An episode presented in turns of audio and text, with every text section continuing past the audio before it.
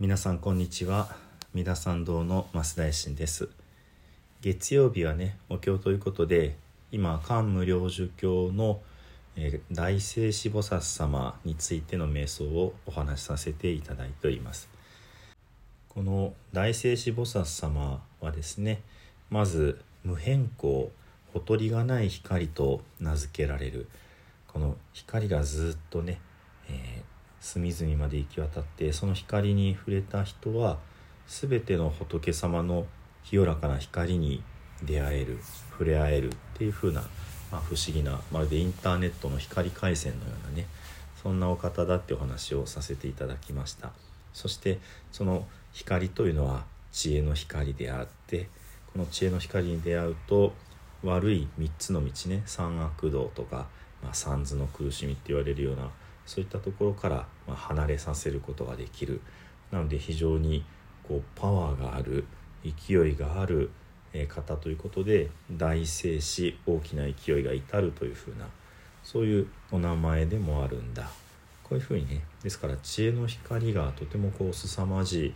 そんなお方なのかなというふうに思うわけですがそして頭の上の天の冠これがですね500の宝の花でできていて、えその宝の花の一つ一つが500の宝の台でできていてそしてその一つ一つ一つの台の中に全ての、まあ、十方のね仏様たちの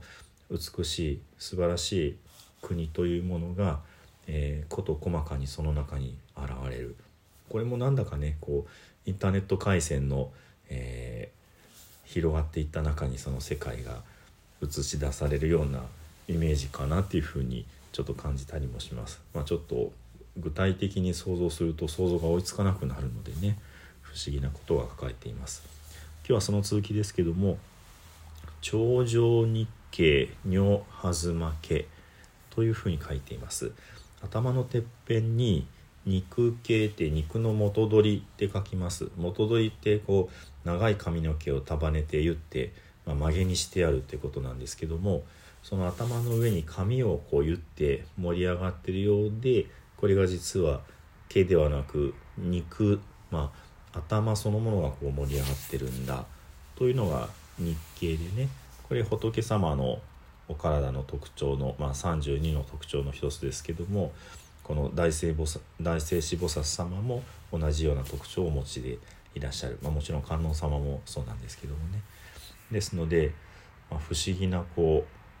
うまあ髪の毛ではない頭があってそこの姿というのは「ニョハズマケパドマパドマという花のようなんだ」って。でこのパドマっていうのは赤いハスの花なんですね。で蓮の花は仏教で非常に大事にしますがふんだり系これはえプンダーリカ白い蓮の花。でねあの、まあ、白が一番尊いという考え方もあるし実は赤が一番尊いという考え方もあるそうです。まあ、このお経の流れでねどちらの文脈なのかまではわからないんですがこの赤っていうところがね一つ特徴なんだろうなっていうふうに思いますあの密教の中で阿弥陀様の表す色もやっぱり赤だったりするんですねそれからあのチベットでねご修行された中澤真一先生チベットのお坊さんになられたんですね若い頃に。でこの方がその、えー、あのオウム真理教で悪いイメージがついたポアという修行があるんですけどもそれはご自分の斜め後ろにあの阿弥陀様をイメージしてですねその阿弥陀様がこう空っぽの器の形をしておられるそこに自分の魂のこう絞り出した血のような真っ赤な雫、まあ、心の雫と書いて心的と言いますがこれティクレってチベットの言葉で言うそうですがこの集中瞑想に集中して心の中からポタポタとこうティクレを出してそれを自分のえー、体の中の管を通して頭のてっぺんねさっきの日経のところですけども日経のところにこうどんどんとこう当ててその自分の頭のてっぺんを通して自分の斜め後ろの阿弥陀様にこのティクレをね入れていくするとこの赤い雫が少しずつ溜まってって、まあ、真っ赤な大きな阿弥陀様になられるっていうような非常に不思議なことが書いてありました。でこの頭のてっぺんに自分の体の中からこのティクレをどんどんぶつけていくと頭のてっぺんのところがこうじくじくと柔らかくなって、うん、ちょっと単行部のような膨れてくるんだって。だから日経ってのはこういうものかもしれないっていうのはまたまたまた不思議なお話が書かれてありましたけど、まあ、赤いハスで日経っていうと私はこの不思議な話を思い出してしまうんですがそして、え、この大日経上ウ一法病この日経の上に一つの宝の、まあ、瓶水を入れる水病があるんだ。っていうふうに書かれています。観音様と聖子様パッと見た時に同じ姿をしています。でその見分けとして冠のところにこの水亀赤い水亀があるのが聖子菩薩様。そして冠のところに小さな化仏様阿弥陀様の化仏様がいらっしゃるのが観音様こういうふうに見分けるというふうに言われています。まあ、実際に赤い姿で水病が作られていることは私は見たことがなくてもうお体が金に輝くから水病があったとしても金色で水病がないパターンもよくお見かけしてただ観音様の方には化仏様がついていてあ観音様じゃない方だから聖子様だなみたいなそんなね見方になってしまったりもするんですけどもまあその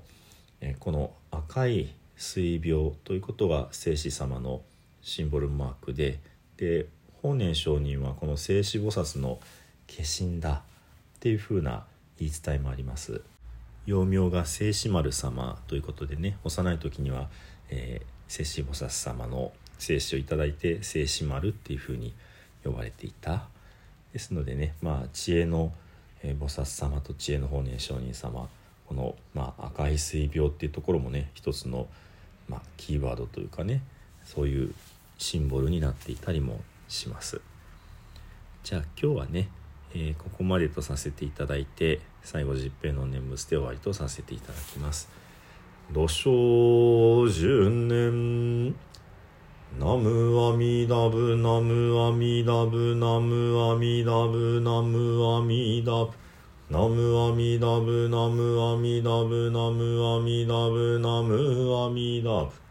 ナムアミダブツナムアミダブ。